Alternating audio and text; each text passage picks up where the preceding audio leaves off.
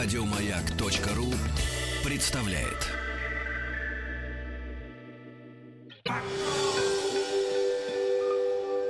Москва слезам поверит. С Аннеттой Орловой. Доброго вечера. И я, Аннетта Орлова, в студии, психолог. И сегодня буду в течение часа до 20:00 отвечать на ваши вопросы, звонки, смс. И телефон прямого эфира для связи со мной 728-7171 с кодом города Москвы 495, 728-7171 с кодом города 495. Номер для сообщений WhatsApp 8-967-103-5533. А также работает СМС-портал с номером 5533. Начинайте свое сообщение со слова «Маяк». И перед эфиром я готовилась, отбирала письма, которые нам приходит в очень большом количестве. И вот мне бы хотелось бы начать нашу передачу, наш эфир вот с такого сообщения. Пишет нам Ирина из Питера. «Аннетта, подскажите, пожалуйста, мы очень часто ссоримся с мужем. У него очень сложный характер. Он работает практически по 20 часов в день. С ним рядом я не могу расслабиться ни на минуту. Если я или дети хотя бы на 3 минутки хотят присесть, он сразу начинает давать нам какие-то задания. Он постоянно либо на работе, либо чем-то занимается. Шлифует каждую мелочь прямо до идеала. Занимается спортом и считает кубики на животе. Строит дом и постоянно устраивает планерки. И поменял уже 5 дизайнеров. Я хочу сказать, что даже когда он приходит домой, я должна подавать ему тапочки, чтобы они были теплыми, иначе будет скандал.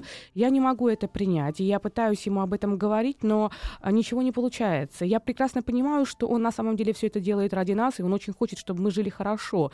Я пытаюсь донести, что не надо надрываться, и я пытаюсь ему сказать, что вообще-то я хочу жить просто как все, давай будем просто спокойно, но не нужен мне дом, мне нужно спокойствие. И когда я это ему говорю, он начинает звереть и говорит, что он сам все понимает, но тогда непонятно, в чем же смысл в этой жизни. Он хочет не быть как все. Он хочет добиваться успеха. Что нам делать? Потому что он все время сравнивает себя с окружающими. Он постоянно приводит мне кого-то в пример. Я буквально задыхаюсь».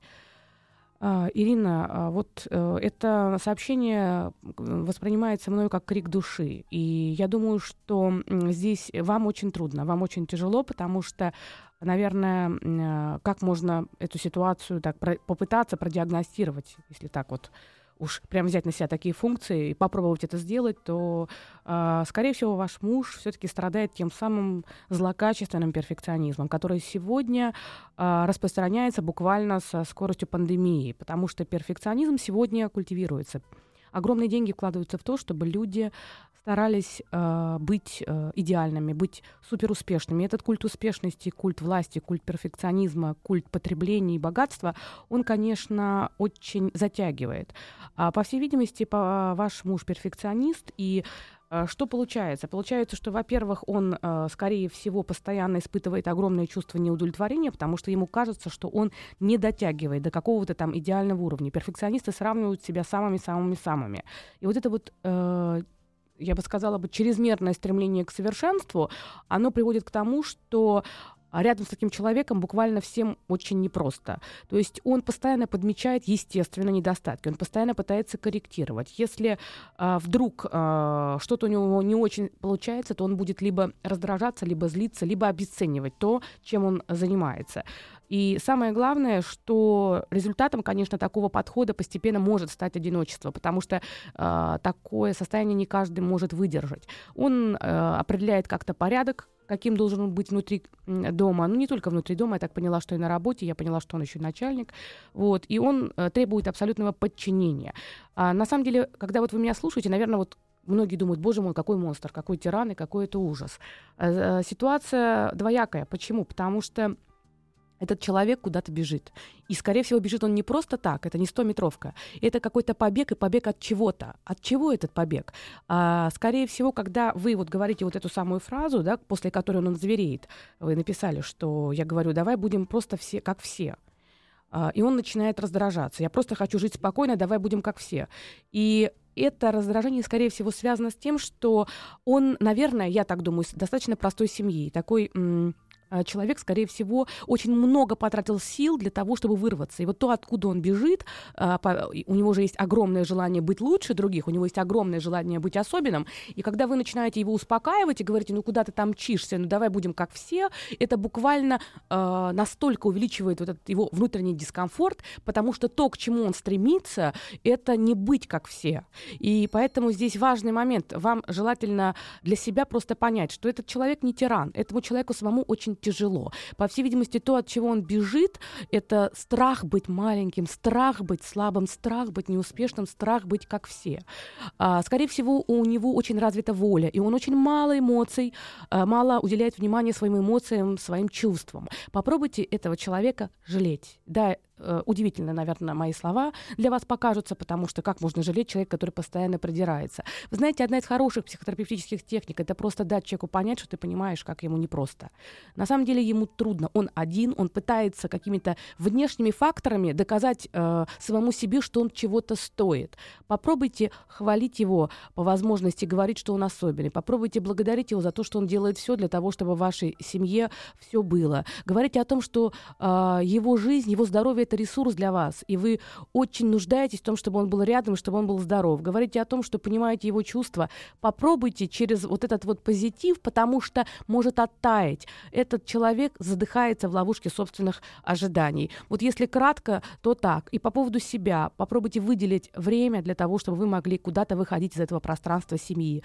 Поговорите с ним, обязательно поговорите после того, как вы его похвалили, как вы его как-то дали ему понять, что вам не безразлично его состояние, что вы уважаете его заслуги. Попробуйте потом как-то вот в приближенной перспективе поговорить о том, что вам тоже хочется куда-то ходить, куда-то выбираться. Вам обязательно нужно выходить куда-то, и чтобы у вас было еще какое-то общение кроме него. Потому что вот внешнее общение с легкими, оптимистичными людьми, не критичными, не требовательными и теми, которые вас будут хвалить и любить, вам просто необходимо для того, чтобы получать вот этот ресурс, для того, чтобы в семье как-то все это компенсировать. И я вам желаю большой любви. И у нас звоночек в студии. Пожалуйста, девочки, можно звоночек? Добрый вечер. Здравствуйте, Аннет. Здравствуйте. Меня зовут Алексей. У меня такой вопрос. Вот из отношений в отношении получается как? Вот, начинаю я встречаться с девушкой, и у нас начинается вот этот цветочно-букетный период, романтика, подарки, ухаживание. И постепенно, когда мы начинаем друг друга узнавать все больше и больше, приживаться друг к другу, как-то все становится блекло, серо, и в итоге все подходит к расставанию. В чем проблема? Это регулярная такая история, да? Да, в последнее время, да. В последнее время, да. А расставание по какому идет принципу? Кто является инициатором расставания? Вы знаете, по-разному. Либо я, либо девушка. Как-то вот так вот. Причина, как-то... Ну, доел, что-то не то, что-то вот так вот. А можно вот поподробнее по поводу того, все-таки какие отношения для вас кажутся вот идеальными? Какие отношения бы вы хотели бы построить? Ну, доверительные, чтобы было весело, была какая-то романтика, чтобы как-то... А у вас, вам сколько лет? 23. 23 года. А были уже долгосрочные отношения какие-то, вот которые долго длились? Вы знаете, больше года не было. Больше года не было. И все-таки это приходило к тому, что как-то становилось скучненько. Правильно я понимаю? Да. Вы знаете, вот мое такое ощущение, как бы, если бы вам было бы 33 года, то я бы стала бы говорить о том, что, ну, возможно, какая-то есть проблема. Но все-таки в 23 года я вам точно скажу, что вы просто не встретили еще ту женщину, с которой вам бы хотелось бы не только романтических, веселых таких отношений, когда только-только отношения праздник, когда вам захочется и взять ответственность за нее, и просто быть с ней рядом. Такая зрелая любовь, которая все это в себя вбирает. Но, наверное, просто пока еще время не пришло, и не более того. Вот мне кажется так. Так что попробуйте просто не переживать об этом и чувствовать, и вот так ощущать, вы найдете того своего человека. Вот свой человек, ради которого вам и без праздника будет очень хорошо рядом быть. Спасибо. Хорошо, спасибо вам. Большое. Удачи, удачи. Спасибо. Москва слезам поверит. с Аннеттой Орловой. Доброго вечера еще раз. И телефон прямого эфира 728-7171 с кодом города Москвы 495. И номер для сообщений в WhatsApp 8967-103-5533. А также работает смс-портал с номером 5533. Начинайте свое сообщение со слова «Маяк». И у нас есть еще звоночек в студии. Добрый вечер. Здравствуйте. Здравствуйте, здравствуйте. Какой у вас приятный голос. Так, здравствуйте. Спасибо. Как вас зовут? Меня зовут Лена. Так, Леночка, слушаю. Хотела бы, очень у вас спросить. У меня сейчас достаточно напряженные отношения с мужем, и мне кажется, слово «развод» витает в воздухе, но никто его не озвучивает. Проблема в следующем. Мы женаты уже больше 5 лет, 5,5 где-то, и я думаю, что последний год особенно это все обострилось. И, он больше хочет жену такую, чтобы сидела дома, готовила еду, и всем таким занималась, когда он приходил, всегда его ждала. А я немножко другой человек, я всегда была активной, я всегда везде ходила, чем-то занималась, и всегда мне нравился мой волейбол. Но каждый раз теперь этот волейбол поперек горла, что почему, куда ты ходишь, как ты одеваешься, и... Плюс там есть и со стороны его родителей, вернее, у папы тоже определенные какие-то претензии, что у нас там все еще детей почему-то нет, и позволяет себе оскорблять меня в присутствии друзей. А что значит оскорблять в присутствии друзей? То есть он подмечает ваши недостатки или пытается как-то вас задеть, или это прямо грубое оскорбление? Что это такое? Например, случай такой был. В один день мне нужно было попасть на день рождения к подруге. К моим друзьям он не ходит на день рождения никуда, не считает нужным. Я оделась, понятно, что в рабочей жизни я Вы ему предлагали? Вы ему предлагали пойти с вами? Конечно. Да, и он не хочет идти. Сейчас я уже даже не предлагаю. Сейчас это бесполезно. Я поняла. Сейчас все привыкли, что я всегда одна к своим друзьям прихожу.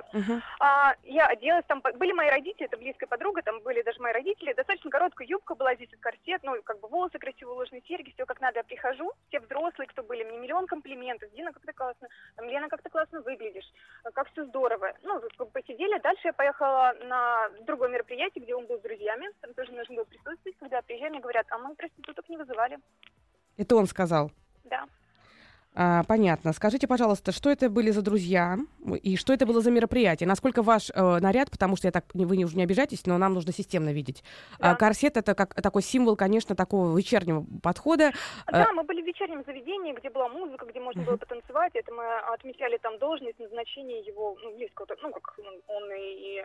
Вместе они работают, и мы часто с ними вместе проводим время. Они были со своими супругами?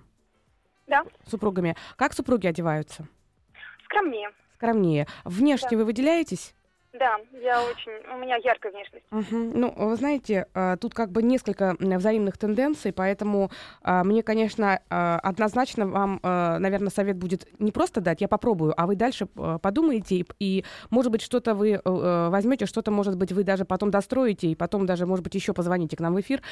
Смотрите, по всей видимости, вы сейчас вошли в ту стадию отношений 5 лет, в стадию некой конфронтации. Что это такое? Это стадия в отношениях, когда... прежние какие-то способы поведения, они теряют свою некую адекватность, потому что что-то должно меняться. По всей видимости, 5 лет супружества, у вас на данный момент нет ребенка, и я так думаю, что вы супружеско-ролевые отношения, то есть у вас, конечно, несколько разный взгляд на то, какой должна быть семья. Ему, конечно, хотелось бы, как мне слышится, чтобы женщина была, да, действительно, правильно вы сказали, больше внутри дома. И ему ваш образ, ваша яркость, ваша какая-то такая активность, потому что даже когда вы разговариваете, вас слушаешь, и как-то, как зажигает, вы зажигалочка такая. И действительно понятно, что когда вы куда-то приходите, пространство начинает вокруг вас так заворачиваться, то есть к вам тянутся люди, вас любят, вы яркая. И, наверное, это все вызывает у него некий дискомфорт. С чем он связан? С тем, что это ревность, и у него есть ощущение, что он вам проигрывает в этом, возможно. С тем, что это нарушает его представление о том, что женщина должна быть скромная и должна быть на втором плане за ним. Да, и такое возможно. То есть он хотел бы, чтобы его супруга, может быть, была более серьезная. Что там дальше, мне трудно сказать. Но есть некий конфликт между представлениями того, как это должно быть на людях. Но формат его поведения, то, что он вам позволяет себе говорить, конечно, он абсолютно, что я могу вам сказать, да, я вообще считаю, что взаимное уважение, а тем более, да, вообще неважно, мужчина или женщина, мы 10 раз должны думать, прежде чем своему близкому человеку, тому человеку, с которым мы находимся в отношениях, которого мы называем партнером, уже не говоря о том, что это супруга или супруг, мы должны 10 раз подумать, что мы говорим в присутствии третьих лиц, потому что ситуация меняется, а если ущемляется у человека самолюбие, конечно, это становится большой проблемой, большой болью. Вот. Поэтому то, что он так себя ведет, это очень печально. Вот. Наверное, вот на первый план у меня выходит это. Вторая проблема, которая тоже, мне кажется, важно, надо разобраться, почему не ходит, почему с вами не ходит. Потому что, может быть, действительно он комплексует рядом с вами. Может быть, к вам очень много мужского внимания, и он чувствует, что ему все время надо быть, так скажем, как бы в таком активном состоянии, в таком охранный рефлекс. Но сама идея о том, что вы сейчас говорите, что все уже привыкли, что я всегда одна, она мне тоже не очень нравится. Почему одна?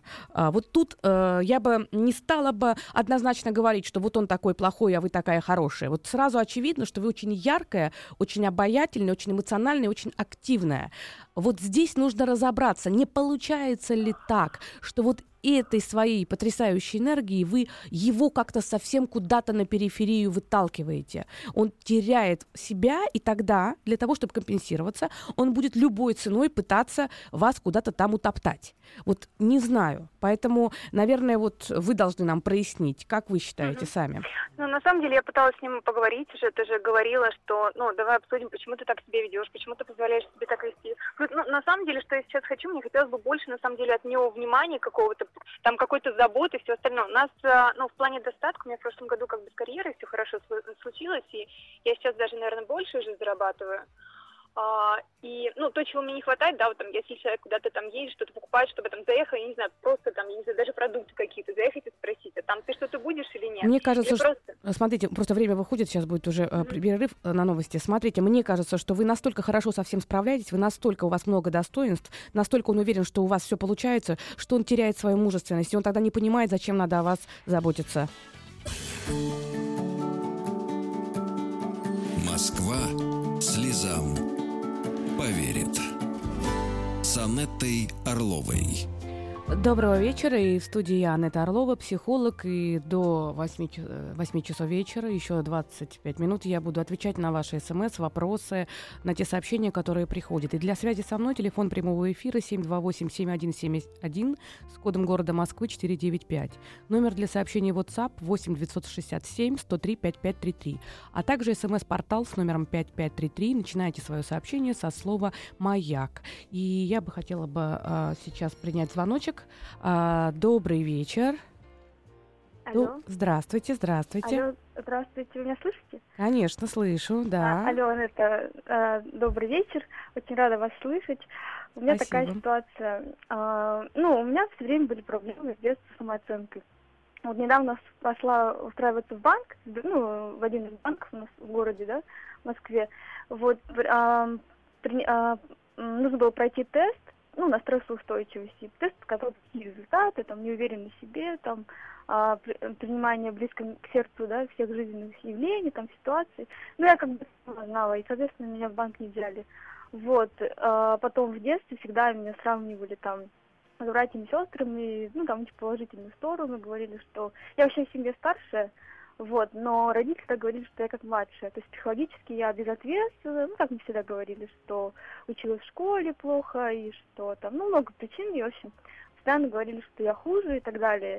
И, и как следствие, вот, мне кажется, из-за этого у меня самооценка страдает. Потом, родители часто меня опекали, очень часто. То есть не было доверительных отношений.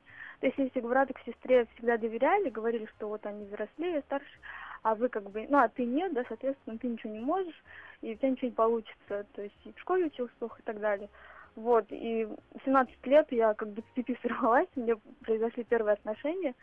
Вот, такие розовые очки большие, огромные, я ничего не видела, никаких недостатков молодого человека. Вот, и делала все то, что мне запрещали делать. ну, период детства. Вот отношения закончились ужасно, там, да, тоже было и рукоприкладство, и там, так далее. Вот сейчас у меня новые отношения начались. Вот в этих отношениях какая проблема? Я очень сильно ревную человека. Очень сильно. Мне все время кажется, что он мне изменяет, что что-то не так, что у него там не прошли чувства к прошлым отношениям и так далее. И то есть у меня такая очень сильная тревога. Я еще по своей природе тревожный человек. Вот я не знаю, как с ней справиться. Так, а скажите, пожалуйста, сколько вам лет? Мне 24 года. 24 года. Вы в Москве, не в Москве живете? Нет, я живу не в Москве, но сейчас нахожусь в Москве. Угу. Смотрите, ну, в принципе, конечно, да, проблема достаточно глобальная. В каком смысле? Эта проблема связана с действительно таким центральным конструктом самооценкой. Вам нужно отсмотреть эфир, который был в понедельник, прослушать в подкастах. Там подробно будет про самооценку. Я очень много об этом говорили. А теперь по поводу ревности тоже скажу. Ревность — это, конечно, следствие. Ревность — следствие. Почему? Потому что вы сами чувствуете, как вам так кажется. Это, конечно, абсолютно фундаментальное, неправильное, ошибочное убеждение. У вас есть ощущение, что вы какая-то не такая, да, как кому-то хотелось бы, чтобы вы были. Может быть, вашим родителям, а может быть, кому-то там еще со стороны. Вы все время пытаетесь вовне найти ответы на те вопросы, чтобы вам сказали, какая вы. На самом деле, это не очень, я бы сказала, продуктивный способ. Вовне люди могут, во-первых, не быть заинтересованными, во-вторых, они просто могут не разобраться в том, какая вы. И для того, чтобы окружающие вас воспринимали, для того, чтобы окружающие вас ценили, для того, чтобы вы чувствовали, что вы как бы такая полноценная, в первую очередь нужно почувствовать это внутри себя. И я понимаю, что вы скажете, ну как это возможно? Это такое внутреннее, большое внутреннее решение. Пытаться слушать себя, слышать себя и брать ответственность. Почему? Потому что вот сейчас, потому что вы говорили, я вижу, что вы очень сильно переживаете, да, действительно, у вас много тревоги, да, действительно, где-то какая-то неуверенность, и вы пытаетесь найти, кто же в этом виноват. На самом деле, вот честное слово, я могу вам сказать, что такие тревожные люди, с одной стороны, им тяжело, с одной стороны, это так, потому что они все время сталкиваются с каким-то дискомфортом, они на все обращают внимание, малейшее слово их может ранить. Но у таких людей есть плюсы, а знаете какие?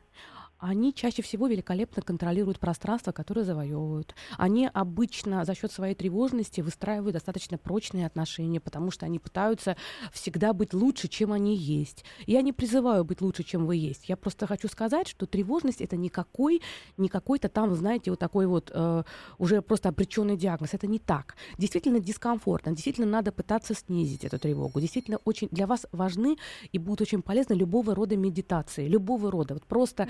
Есть медитации, напишите мне, я ВКонтакте вам напишу, вы мне пришлите, я вам напишу, есть такая медитация, называется медитация покоя. Это потрясающая медитация, которая помогает наполниться силами.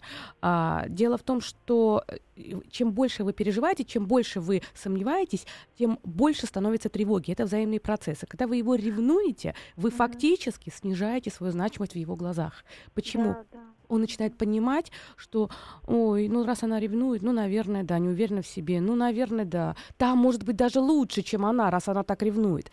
Поэтому самый важный момент в отношениях – попробуйте вот этот баланс соблюдать. С одной стороны, проявлять к мужчине интерес, потому что если нет интереса, и отношения будут разрушаться. Но с другой стороны – не утрачивать интерес к себе. Вот у меня есть ощущение, что вы все время опираетесь на какие-то внешние мнения, а глобального внутреннего интереса к самой себе у вас не очень много. Не потому, что вы ленитесь, а потому, что вам страшно. Вам кажется, что вы, если проявите к себе интерес, вы там увидите что-то не то. Ничего подобного. Я могу вам сказать, что чем больше вы будете заинтересованы в самой себе и пытаться узнать, какой у вас характер, что вам нравится, что вы чувствуете, тем выше будет самооценка, и тем меньше вам будет интересно и нужно вот свою психическую энергию отдавать кому-то. Понятно? Спасибо. Я вам напишу, да, вы мне напишите, я там выложу, это медитация покоя. Ага, и у нас есть звоночек. Добрый вечер. Добрый вечер, Аннетта. Да, я вас слушаю, здравствуйте. Меня зовут Анастасия, у меня такая ситуация, я замужем, 3 года замужем, вместе уже 5 лет, детей пока нет. Муж очень меня любит, хорошо ко мне относится, заботливый, верный. В общем, как про таких говорят, добропорядочный семьянин. Но проблема в том, что у меня совсем в последнее время к мужу пропало влечение. Сексуальное влечение, да. Uh-huh. При этом постоянно в мыслях я возвращаюсь к предыдущим отношениям, которые были до мужа и были, неудачные, потому что молодой человек, скажем так, был холоден. И к нему сексуальное влечение осталось, и мы совершенно случайно недавно столкнулись в городе и поговорили, пообщались. Я поняла, что сексуальное влечение к нему есть. Но он полный антипод мужа, он холоден по отношению ко мне, был всегда в поведении независим, незаботлив, в общем, эгоистичного плана.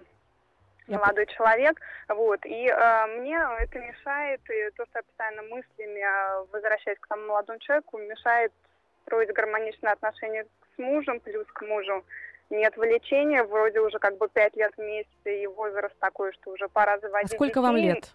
Мне 33 года, мужу тоже 33 года, но детей заводить... Я все время нахожу какие-то отговорки. То денег не хватает, потом понимаю, что их никогда не будет хватать в нужном объеме. То мне кажется, со здоровьем у меня что-то не то. Потом я поняла, что я просто из-за того, что физически, видимо, не хочу мужа, и из-за этого подсознательно не хочу от него детей. И... Есть какие-то черты характера? Есть, Анастасия, есть ли какие-то черты характера супруга, которые вас очень сильно раздражают, то есть от которых вам делается плохо? Да, есть такие, конечно. Что это за черты? Я вижу, что он скуп. Немного скуп. А можно трактовать, что такое немного скуп? Он на всем старается экономить, он человек очень рациональный, поэтому я иногда хочется, чтобы какое-то баловство, иногда как-то гульнуть, он все распланирует и ничего лишнего не тратит. Так, еще что раздражает? Раздражает еще, наверное, то, что, допустим, я увлекаюсь здоровым образом жизни, спортом, муж совершенно как-то ленив в этом плане, пассивен. Мне приходится его как-то мотивировать, говорить, что давай вместе пойдем на пробежку. В общем, какая-то лень, то, что я за ним замечаю, мне это в мужчине... В мужчинах эти качества не очень приятны. Во всем остальном он очень хороший человек и очень много достоинств. Я поняла вас. А кто он по профессии? Он бизнесмен, индивидуальный предприниматель, небольшая фирма. Я поняла. Вы знаете, здесь какая-то такая... А изначально было влечение к супругу, или все-таки это был такой способ уйти в эти отношения для того, чтобы забыть то, что было? Наверное, сейчас я понимаю, что, скорее всего, да, потому что как раз в тот момент с предыдущим молодым человеком в очередной раз попытка быть вместе закончилась тем, что он исчез в неизвестном направлении. В общем-то, он всегда так себя со мной вел, то есть мы сходились, потом он исчезал, и, в общем, постоянно на каком-то держал меня эмоциональном этом крючке, что я не знала, где он, что он. И тут появился муж, который дал чувство стабильности. Заботой, он дал стабильность, он за мной ухаживал, он все время был рядом. И я окунулась в это. А если ваш муж сейчас, вдруг вы узнаете, что он влюбился в другую женщину, ваш муж... вы будете переживать? Меня это, конечно, заденет.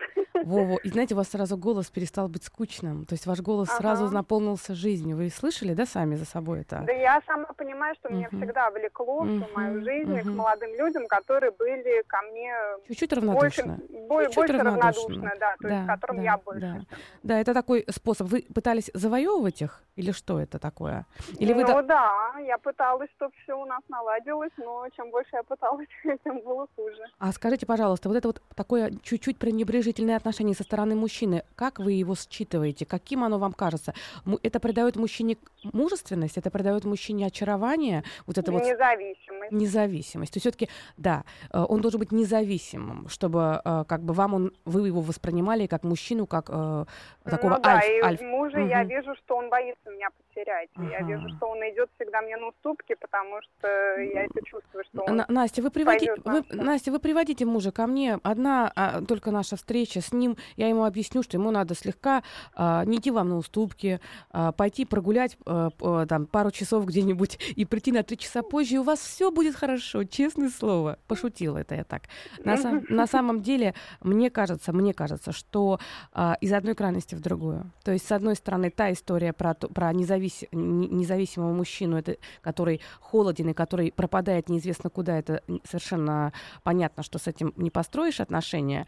А с другой стороны, вот эта попытка идти за чувством безопасности. Ваш муж, по всей видимости, слишком такой правильный и слишком рациональный. Да. И вот это вам придает ощущение, что с ним немножко тесновато. Как будто бы вот все простроено, и вот вам кажется, что он не масштабная такая личность, которая вдруг раз, да, и вот за одну минуту уже можно куда угодно рвануть и куда угодно поехать. Вы знаете, я бы все-таки посоветовала бы, наверное, прислушаться к самой себе. Нельзя тут дать каких-то однозначных советов. Все-таки представляете вы его отцом своего ребенка? Вот, наверное, это самый ключевой вопрос. Потому что, конечно, когда женщина видит мужчину, на первый и самый важный вопрос она отвечает на этот вопрос. Вот мне кажется, что 33 года — это возраст, когда все-таки для женщины уже, наверное, неправильно как-то так вот распоряжаться своим временем, ну, нелогично. Поэтому все-таки готовы ли вы с этим мужчиной отношения вот так именно... Но я как раз понимаю, что он будет замечательным отцом. Он очень любит детей. Я вижу, как он общается с детьми друзей. И он будет заботливым. Но вот именно, как сказать, это на каком-то вот физическом, инстинктивном уровне. Я не вижу в нем... сексуальные объекты, какое-то желание. Да. Вы знаете, это очень, на самом деле, непростой вопрос, это вопрос для индивидуальной такой истории. Вам обязательно нужно пойти в том городе, в котором вы живете, пойти к психологу, с которым можно будет поподробнее разобраться, почему не формируется вот это вот сексуальное влечение. Москва слезам поверит. С Аннеттой Орловой. Доброго вечера. Я продолжаю отвечать на вопросы и на звонки. Телефон прямого эфира 728-7171 с кодом города Москвы 495. Номер для сообщений WhatsApp 8-967-103-5533, а также смс-портал с номером 5533. Начинайте свое сообщение со слова «Маяк». Я бы хотела бы вот продолжить. Можно, да, буквально 10 секунд? Настя, вы слышите меня? Да, я вас слышу. Вот посмотрите, желательно пойти к психологу, к сексологу и попробовать почувствовать и понять, что именно вас отталкивает от супруга. Все-таки, скорее всего, это психологическая проблема. Вот этот элемент его скупости, некой немасштабности его личности, оно, с одной стороны, как бы это дает вам чувство безопасности, с другой стороны, неким образом убирает вот этот самый сексуальный компонент из ваших отношений. Но если вы будете работать, причем именно с вами, должна быть некая работа, вот, вы почувствуете, что ваше пространство жизненно расширяется, что совершенно не обязательно для того, чтобы чувствовать мужчину мужчиной, нужно, чтобы он тебя каким-то образом вот отвергал. И мне кажется, что у вас еще немножко мужской характер. Вот я так это слышу. Может быть, я ошибаюсь. Что скажете? Ну, не знаю. Сложно сказать. Вообще все говорят, что я очень, наоборот, женственная, мягкая по характеру, но а с мужем я вот в том-то и дело, что с мужем я чувствую себя сильнее. Вот я тоже это слышу. Вот в рамках... Мне хочется, чтобы мужчина был сильнее, а вот с ним, с мужем так вот, не получается. Это вот как раз то, что нужно обсуждать в рамках вашей работы, потому что, да, и я так слышу, что, скорее всего, то, что вам приходится быть сильнее, скорее всего, в решениях, скорее всего, в эмоциях, вы как раз вот этот момент не дает вам почувствовать себя именно женственной с ним. А когда вы не чувствуете себя женственной с ним, вы не хотите впускать его в свое пространство. Вы не хотите в какой-то степени ему принадлежать, потому что вам кажется, что вы сильнее. А принадлежать более слабому не очень-то хочется. Вот что вы считываете как слабость? Может быть, это заблуждение. Поэтому вот я рекомендую немножко вот на это потом посмотреть. Ладненько? Да, спасибо. Да, вам большое. Всего хорошего. Всего вам хорошего. Удачи и будьте обязательно счастливы. И я бы хотела зачитать, тоже мне ВКонтакте пришло сообщение такое. Мария, Москва. Доброго дня, Аннетта. Я очень прошу вас ответить. Я встретила мужчину, который на 8 лет младше меня. Мне 39, ему 31. Он был женат. Первая жена, жене сейчас 40 лет. Она старше меня даже на год. У него в том браке 2 детей. Я хочу ребенка, но боюсь, ведь он младше меня. И уже одну женщину старше себя он оставил с 2 детьми. Я хочу сказать еще один момент. Когда пытаюсь с ним говорить, он начинает зевать, либо ерничать, говорить, что мне надо работать прокурором, потому что я постоянно задаю какие-то неприятные вопросы, пытаюсь что-то выяснить. Скажите, пожалуйста, могут ли быть у нас, у этих отношений будущего? Я очень хочу быть счастливой, но я боюсь беременности. Вы знаете, Маша, мне кажется, что то, что у него жене 40, а вам 39, и то, что он с ней разошелся, а на вас женился, как раз и говорит о том, что, скорее всего, для этого конкретного мужчины возраст вообще не имеет никакого значения. Почему? Потому что если бы он разводился с женщиной, именно потому что она старше него, и у них, я так понимаю, большая разница, 9 лет, то он никогда бы уже не стал бы наступать на те же самые грабли. То есть для него было бы важным и значимым, наоборот, во втором браке найти женщину гораздо младше себя. И такое часто бывает, когда в первых отношениях там гораздо старше, потом хочется наоборот, потому что мы же люди, нам хочется всего разного. Если мужчина после того, как там у него брак завершился, соответственно, все равно выбирает женщину, которая старше него, можно предполагать, что, наверное, он ищет в женщине некую поддержку, некую заботу. Вероятно, может быть, могу я ошибаться, немножко инфантильной тепличности. По поводу 2 детей, по поводу вашего ребенка, и вы боитесь, что он вас оставит, вы знаете, если мы посмотрим, что вам 39 лет, то мне кажется, что те риски, которые теоретически возможны, если вдруг у вас родится ребенок, и он вдруг, вернее, у вас родится ребенок, он вдруг вас оставит, они совершенно мизерны по сравнению с тем, что если вы будете сидеть, ждать, сомневаться, переживать, и в конечном итоге просто ваш репродуктивный период выходит, вы при этом в браке, при этом у вас семья, но ребенок не рождается. Здесь нужно разобраться, может быть, что-то иное вас останавливает, может быть, не то, что вам страшно, что он вас оставит, может быть, вам страшно потерять свободу, может, вы боитесь быть зависимой от ребенка. Может быть, вам страшно потерять работу, потому что вам кажется, что вы... То есть надо разобраться, что вас останавливает. По поводу его реакции. Важный момент. Вы пишете, что когда я начинаю с ним говорить, он зевает или ерничает, говорит, что не надо работать прокурором. По всей видимости, у нас, у людей огромное количество защитных психологических механизмов, психических механизмов. То есть такие защиты, которые позволяют нам не сталкиваться с той информацией, которая для нас неприятна. То есть это таким образом наш мозг реагирует для того, чтобы не нарушалась структура личности. Вот как раз отрицание, попытка не видеть, не слышать того, что тебе говорят, частенько приводит к этому. Можно говорить только одно, что, скорее всего, зевать и ерничать начинает тогда, когда вы говорите что-то неприятное. Потому что зевать — это значит неким образом, можно говорить о том, что он как будто переходит в иное состояние. Мозг отключается, мозг не хочет воспринимать ту информацию, которую вы даете. Ерничание — это следующий механизм защитный. Это переводить все в юмор и пытаться обесценить, потому что, опять же, что-то не нравится. Я думаю, что важный для момент, к которому нужно, наверное, просто так вот прислушаться, это все-таки что вас останавливает, почему вы все время пытаетесь пережевывать мыслительную жвачку, связанную с его прошлым, с его прошлыми отношениями. Может быть, вас беспокоит то, как он к детям относится.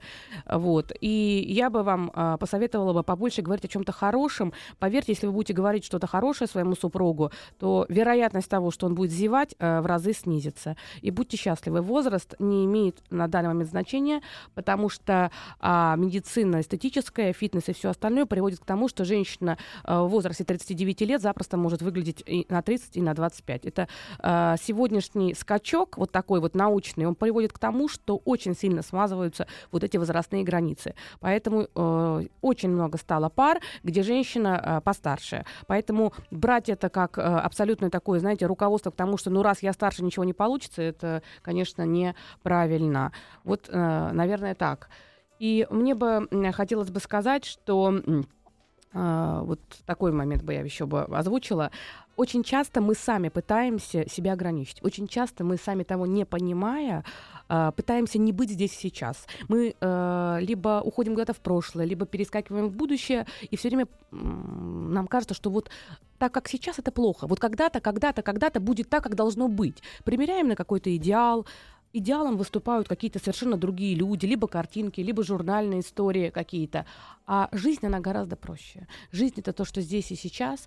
И цените того человека, который рядом с вами, который выбрал именно вас для того, чтобы провести с вами свою жизнь. Говорите хорошее и старайтесь в том, что вам говорят, тоже слышать хорошее. Это, наверное, самое дорогое, что может быть. Будьте счастливы. Еще больше подкастов на радиомаяк.ру.